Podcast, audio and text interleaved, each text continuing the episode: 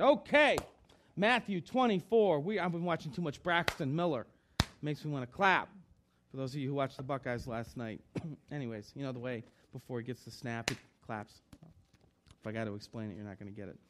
Um, if you want to grab a green Bible and turn to Matthew 24, we have four weeks, counting this week, left in a series that began in the 1970s called Matthew. It actually began before the church was started. Um, we got four weeks left, and today we're going to talk about the second coming of Jesus. Uh, the moment in time, somewhere out there in the future, when the sky is split open and Jesus returns to bring a radical shift um, to our lives, to everybody's lives, and that will happen, and we're going to learn about that. I want to review really quick um, um, what we learned last week, but the overall message in this, remember, is that is that we just have to be ready for anything and and, uh, and and there's a lot in life that reminds us that you got to be ready for anything. I was reminded that this past Tuesday, um, when when I was in our workroom over in the offices, and and Jen Kerr, our administrator, um, had just come from the preschool. You walk outside from the preschool and go into our offices, and she walked back into the room where I was uh, and she sat down and she was working on this project, and Diana Garrett was there, and Marcus was, was close by. And I walked in, and all of a sudden, out of the corner of my eye, I saw this flicker, like go up from Jen. And, and I thought maybe it was some paper that blew, or maybe it was like, you know, a watch that does that little flicker on the wall. And then I noticed that there is a bird up on the ceiling of the workroom, fluttering around like crazy, and I panicked and, and ran into my office and, and slammed the door to let Marcus and Jen and Diana deal with it. But all you know, Jen just I'm I am I am freaking out like a little girl. And this thing's fluttering around, and all Jen says is, "Oh, that's where that went." I'll let you talk to her about that. And I yelled through my door, "Did you stomp on it?" Because I don't know how to get a bird out of the office, and it was on the ground. But actually, what had happened was she walked. She when she walked outside, a bird attacked her in the back, and then disappeared. And here it had apparently gotten in her hair and her sweater, so that she came in, was sitting and, and doing her thing, and all of a sudden, out of Jen flies a, a small bird. So, Moral of the story is you got to be ready for anything, including birds flying out of human beings. And now to Jesus. Um, remember last week we talked about the end of the world and, and the disciple. One of the just a few quick facts. Uh, number one, the disciples were confused. They thought that that uh, the the second coming of Jesus would line up with the destruction of Jerusalem. Jesus predicted that Jerusalem would be destroyed. Uh, they asked him, "When's it going to be destroyed? and When are you coming again?" And they mixed it together and Jesus doesn't necessarily correct their thinking. Um, his main teaching to them is um, you just need to be ready because there aren't going to be any set signs. So when you think, when you see an earthquake or when you see a war, it's not time yet. When there are famines, um, it's not time yet. When people come from all directions to say, I'm Jesus, I'm Jesus, I'm the Christ, I'm the Christ, all kinds of deception and, and, and evil schemes and things, it's not time yet. When it occurs, the second coming, when, when Jesus returns, we'll know. It says, no matter where you are, no matter what you're doing, you'll know. So don't spend a lot of time trying to figure it out. You'll know when the time's right. And then we talked a little bit about Armageddon. Remember the biggest anticlimactic moment in all of human history when, when, when Armageddon, uh, you know, the kings of the earth are in line with Satan to fight against the people of God. And it's going to be this great battle. And then Jesus just kind of intervenes and wipes them out, and that's it. So there's a good chance that Armageddon, as much press as it gets, never really happens because Jesus just intervenes. But all in all, uh, when, when you talk about prophetic literature, it's a lot of speculation with one consistent message. We're not going to know, so be ready. All right, I want to turn to 1 Thessalonians 4. That's where we're going to start. Because the Apostle Paul, in right around, this is right around 50 AD, So it's about, you know, 15 to 20 years after the time of Jesus. He gives us as clear of a view as we're going to get as to what it's going to be like when Jesus does return to usher in whatever the next age or era in God's plan is. And that's on page 825 of the Green Bibles. and in verse 13, chapter 4, verse 13, Paul says this Brothers and sisters, we do not want you to be uninformed about those who sleep in death. That's what Paul calls death. He says that they go to sleep so that you do not grieve like the rest of mankind who have no hope. For we believe that Jesus died and rose again, and so we believe that God will bring with Jesus those who have fallen asleep in him. Now, data point from scholarship. Scholars believe that the problem here was, first of all, they all, including Paul, really seemed to think that Jesus was going to return in their lifetime. 2,000 years ago, they believed it would happen in their lifetime. So it tells you that they really didn't know a whole lot about the topic.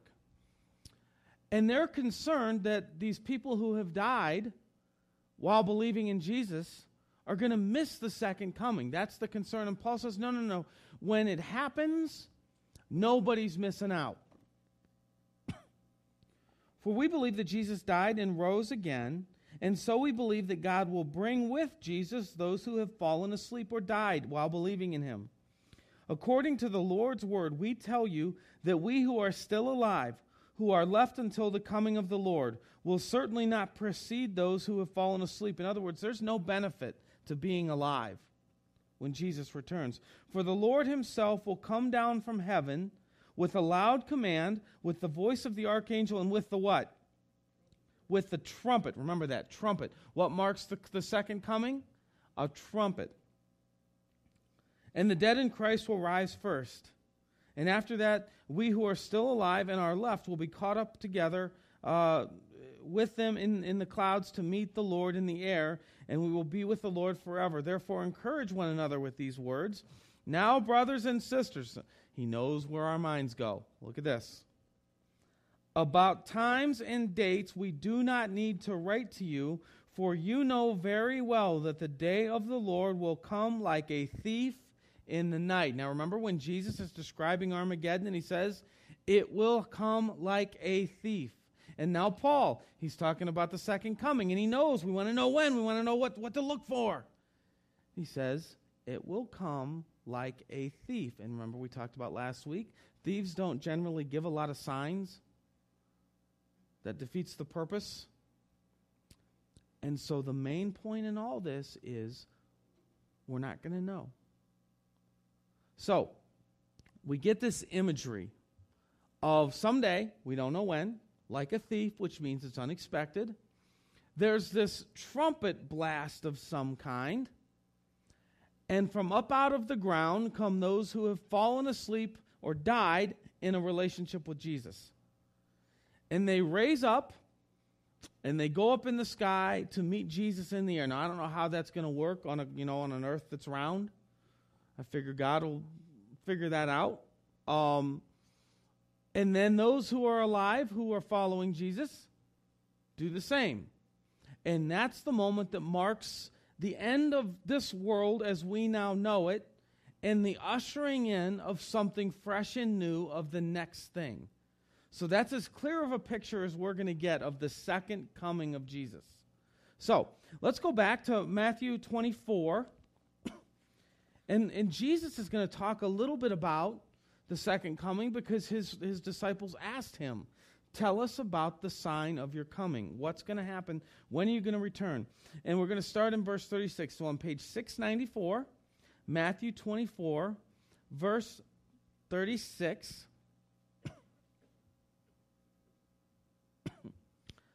But about that day or hour, this is a crazy statement.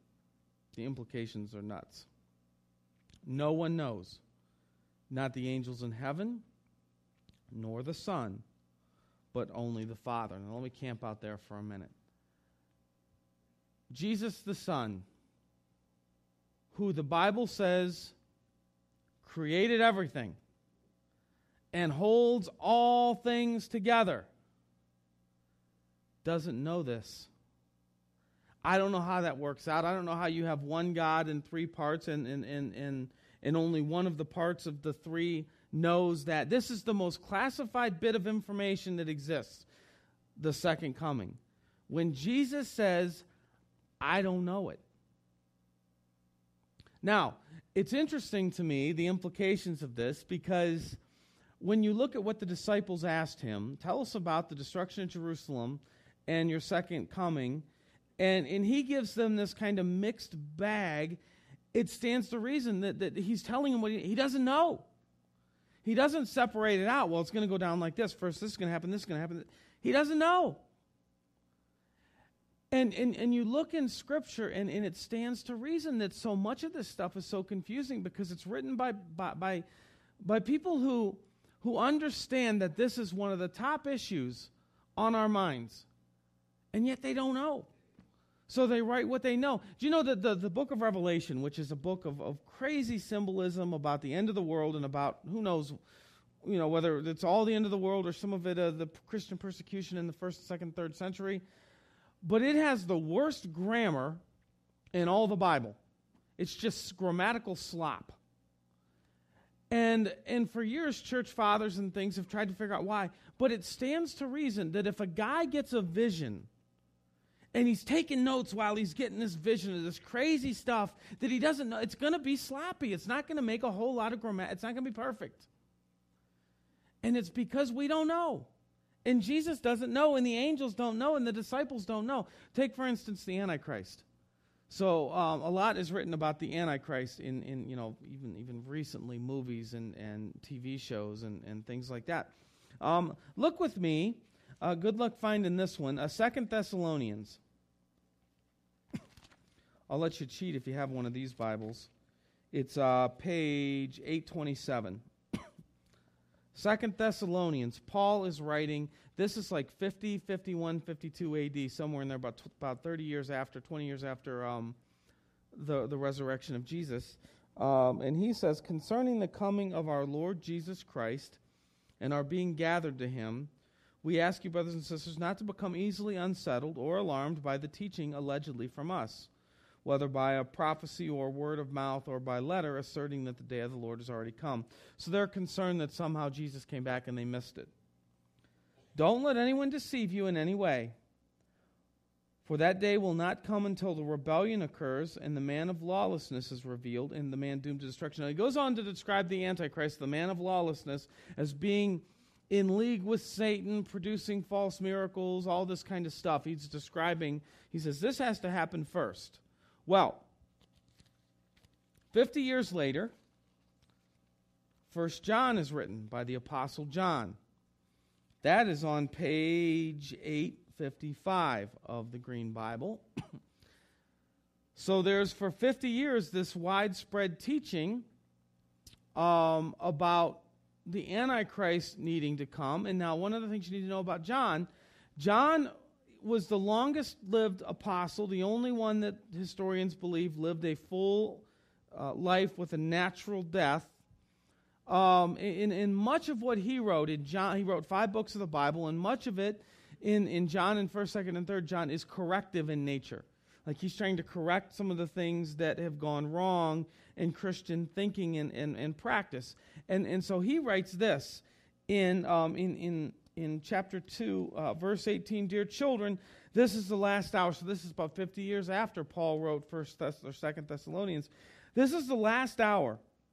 And as you've heard that the Antichrist is coming, even now many Antichrists have come. This is how we know it's the last hour. And then on down in 22, whoever denies that Jesus is the Christ, such a person is the Antichrist. So it sure seems like what John is saying is no, there's no more need to wait for Antichrist. The spirit of denial of Jesus is alive and well, and there are many who are a part of that. That's how we know it's the last day or the last hour. So I don't want to say it's contradictory because I, I think that God will be able to explain that. But what you really have in Scripture is this bit of information that is locked away that only God knows.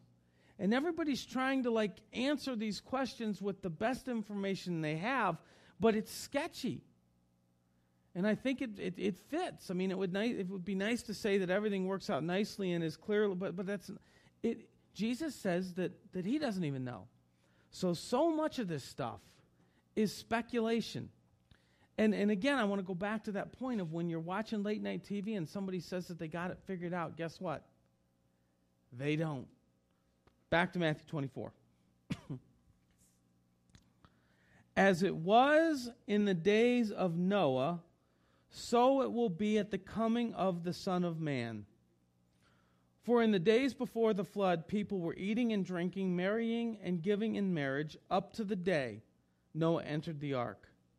And they knew nothing about what would happen until the flood came and took them all away. Life is going on as normal. Doesn't sound like, well, they knew that there, the temple was rebuilt, or that Israel had reacquired something, or that there was one world government, or one. These are the kinds of theories that you hear that have to happen before the second coming. But what Jesus says here is that it's like the days of Noah. People were marrying, uh, wedding, weddings were happening, people were eating and drinking and living life like normal, and all of a sudden, bam, the flood hit. And nobody expected it. Okay. Now, this, this next part is, is, I think it's interesting. Two men will be in the field, one will be taken and the other left. Two women will be grinding with a hand mill, one will be taken and the other left. Therefore, keep watch because you do not know on what day the Lord will come. And then he goes down to the thief language again. Now, let me, let me talk this through a little bit. First message from Jesus is that um, any day. Life will be going on as normal. But then there's this other thing. So I'm going to go back to, uh, to I want to talk about. Um, it's a sub it's it's like this sub theme of theology in this in in in um, end time stuff and it's the idea of rapture um, so so in rapture theology which is a major theme in, in Christian thinking these days. Uh, it says that there will be this thing called a rapture, which means like good thing, right? Um, it's also a song by Blondie. But the Baptists and other theologians aren't interested in that as much as they are how it applies to um, the Bible. So anyway, there, there's this this idea, and, and I, I just picked a denomination. It's not that Baptists are anyway. Um, um, there is a line of thinking that says that Jesus will return, take the church out of the world, and then those who are, uh, are outside of Christ just continue to live here, trying to figure things out. Okay, now they may be spot on. That may be ex- exactly what happens. But I want you to know when you hear this stuff that it's not necessarily outlined in the Bible that way. Okay, first of all, the word rapture isn't even in the Bible. Um, doesn't mean it's not going to happen. It's just not a biblical concept. But, but a lot of that thinking comes from this. It says, you know, two men are in a field, one's taken, the other's left behind, right? People at the little mill, one's taken and the other's left behind. So, what about these people that are left behind? And in fact, there was this series that came out about a decade ago called Left Behind, which was like, you know, 10 books that detailed a lot of this. So, so if you look at Jesus' reasoning here, it all goes back to Noah. Now, the Bible says that, that Noah was literally like the last righteous man on earth. It says that God actually regretted making humankind. It had gotten so bad. And so God decides to save Noah and his family. He puts them on a boat and sends a great flood. So Noah is the righteous, Everybody else on the earth is the unrighteous. After the flood, who is left behind on the earth? Noah, the righteous. It's not the unrighteous that are left behind, it's the righteous. Then Jesus goes on to his examples, just like, uh, you know, um, in the days of Noah, um, two men will be walking up a hill, one taken, the other left behind if you're using Noah as your core story, the one who's left behind is the follower of Jesus. it's the righteous. And that seems to be, it even seems to fit with what Paul says, because what he says is, those who are left will go and be with the Lord in the air. That's First Thessalonians. So I, I just, lots of speculation.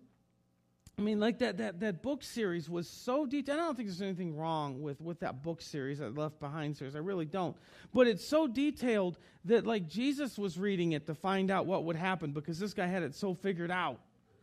And, and I just want you to, I, I just want to caution you that, you know, just be careful with the stuff because the, the, the, the pervasive message in Scripture is it's to, we're not to know.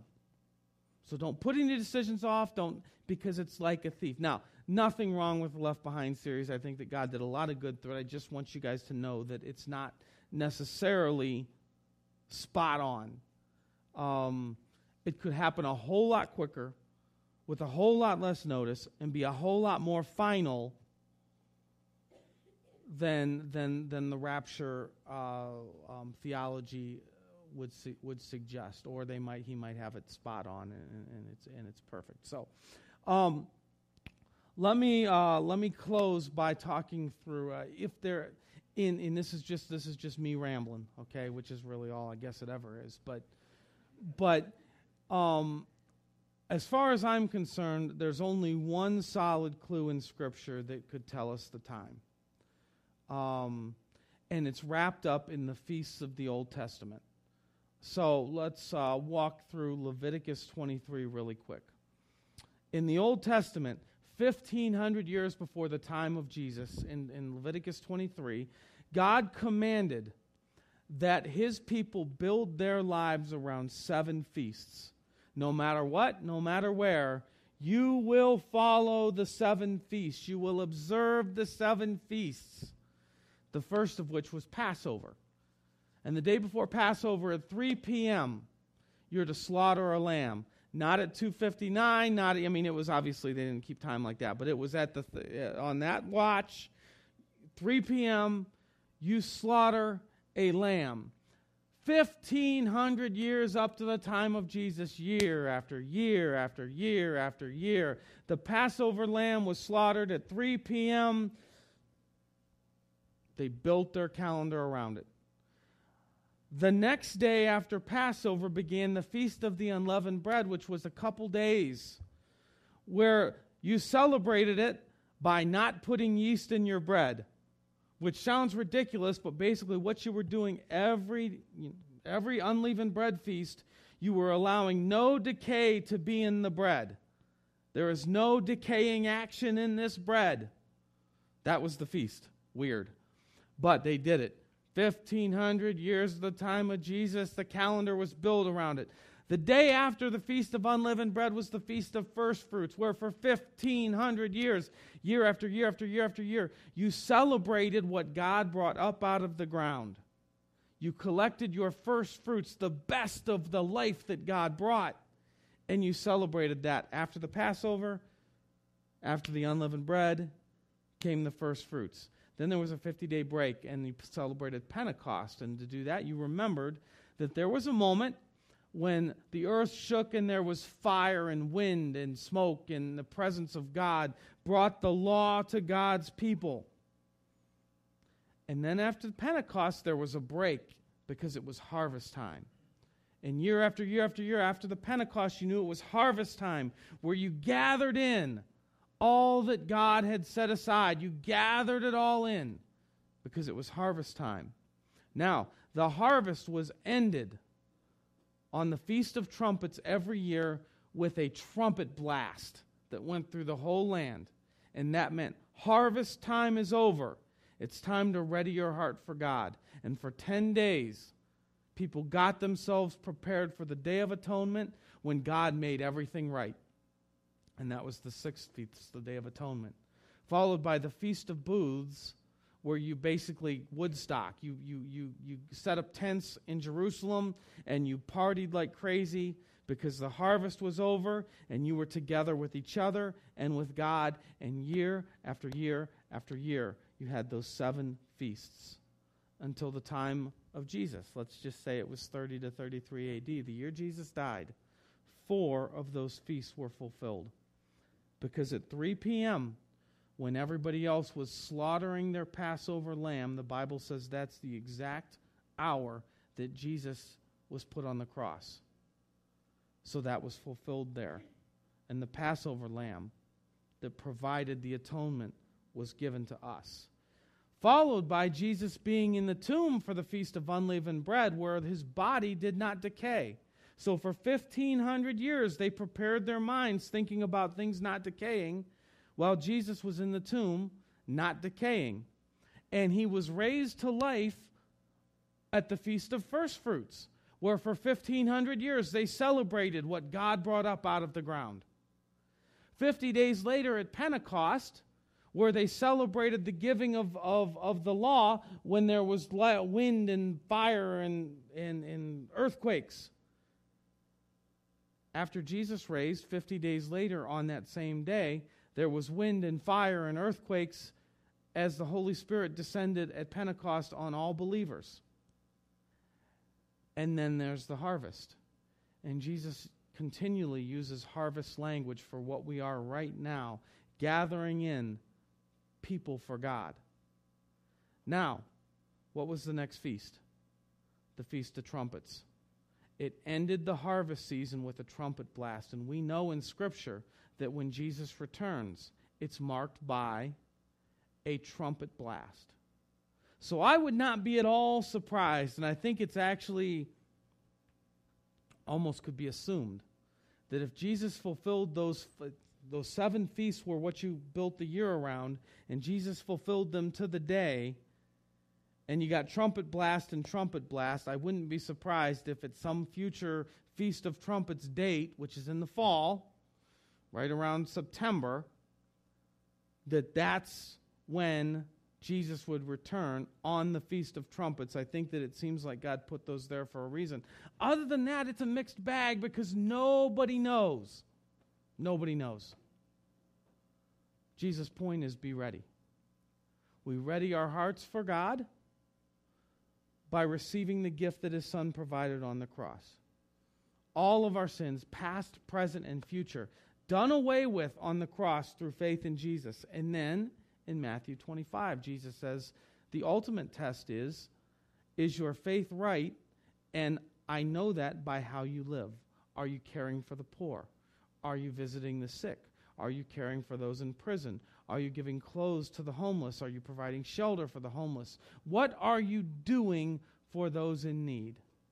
That's how we prepare ourselves for the thief that comes unexpectedly, for Jesus who returns unexpectedly.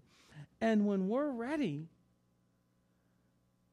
this is the most encouraging stuff there is to know that one day it's just going to end and it could happen today come, come on up. Um, we're going to do one song, but while we get ready, I just want one final, just as practical as I can get. So, six years ago, um, my wife and I had a little girl named Lexi, and many of you know this. Um, and Lexi was born with Down syndrome. And uh, she only lived for eight days. But on that seventh day, and we had no idea that, that she, would, she would leave us the next day. Um, on that seventh night, we had some friends over, and we were talking about, you know, the, the shock of of, of Down syndrome and what life would be like. But we said, you know what, we're, we're ready for it. Um, we're, we're ready for this. We're going to make this work. And I said before they left, but you know what? If, uh, if Jesus comes back tonight, uh, we'll, we'll be all right with that.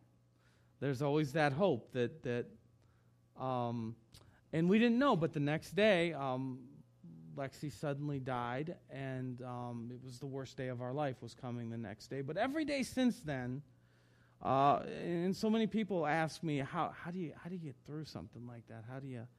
And, and the best that I can answer that is, is you know that any day um, the trumpet sounds and it's over. And that day will get here sooner or later.